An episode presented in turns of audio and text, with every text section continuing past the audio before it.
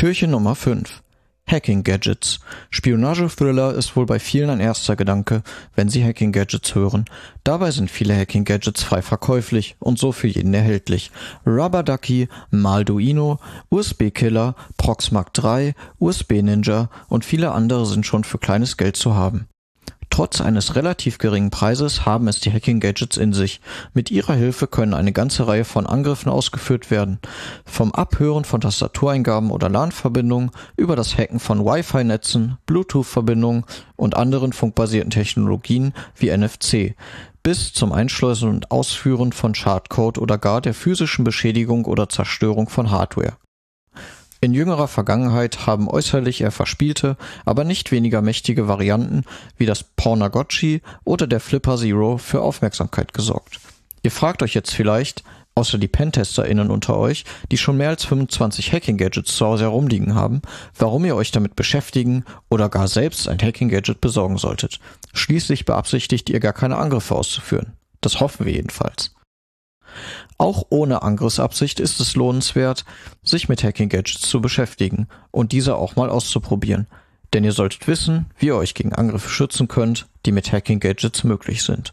Und dafür ist nichts besser geeignet, als die Perspektive zu wechseln, in die Rolle einer Angreiferin zu schlüpfen und deren Taktiken und Tools anzuwenden.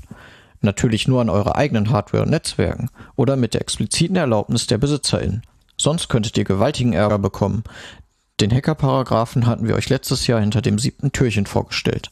Ach ja, ihr bekommt nicht nur ein besseres Verständnis, wie solche Angriffe funktionieren, es macht oft auch einen Heidenspaß. Nachdem wir das geklärt haben, bleibt noch die Frage, welche verschiedenen Hacking-Gadgets gibt es denn? Grob kann man drei Kategorien unterscheiden. Erstens Logger, die typischerweise zwischen einem Anschluss und einem Kabel gesteckt werden. Der Klassiker ist dabei der Keylogger, der Tastatureingaben abfängt. Daneben gibt es auch Screenlogger, die ein Videosignal, zum Beispiel HDMI oder DisplayPort, mitschneiden. Verbreitet sind auch Geräte, die den Traffic von kabelgebundenen Netzwerken ausleiten und mitschneiden können. Die zweite Kategorie wird oft als Bad USB bezeichnet. Über USB lassen sich heute alle möglichen Geräte anschließen. So kann sich ein Hacking-Gadget zum Beispiel als Tastatur ausgeben und versuchen, die Eingabe von Befehlen zu simulieren, etwa das Öffnen einer Shell. In einer anderen Variante wird Bad USB dazu benutzt, die angegriffene Hardware zu beschädigen oder zu zerstören. Dazu gibt das Hacking-Gadget einen gezielten Stromschlag ab, mit einer Spannung und Stromstärke, die weit über den USB-Spezifikationen liegen, was die Hardware beschädigt, wenn sie keine Schutzvorkehrungen vor Überspannungen hat. Die dritte Kategorie dient für Angriffe auf alle Arten von Funkverbindungen. Dafür wird ein Software-Defined Radio benutzt, ein Funksender und Empfänger, bei dem die Frequenzen sowie die Signal- und Protokollverarbeitung frei programmiert werden kann. Es gibt eine Reihe von Hacking-Gadgets, die auch mehr als eine der Kategorien abdecken. Äußerlich lassen sich Hacking-Gadgets oft nur schwer von legitimer Hardware unterscheiden, vom Pomagotchi und Flipper Zero mal abgesehen. Zum Beispiel sieht ein Wi-Fi Pineapple, ein Hacking-Gadget für Wi-Fi-Netzwerke, genauso aus wie ein gewöhnlicher Wi-Fi-Router.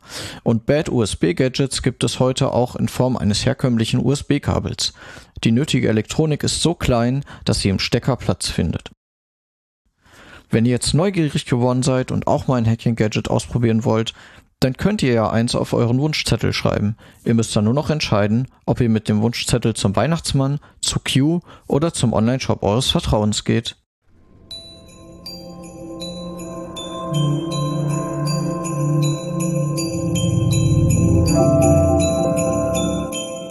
Ho, ho, ho.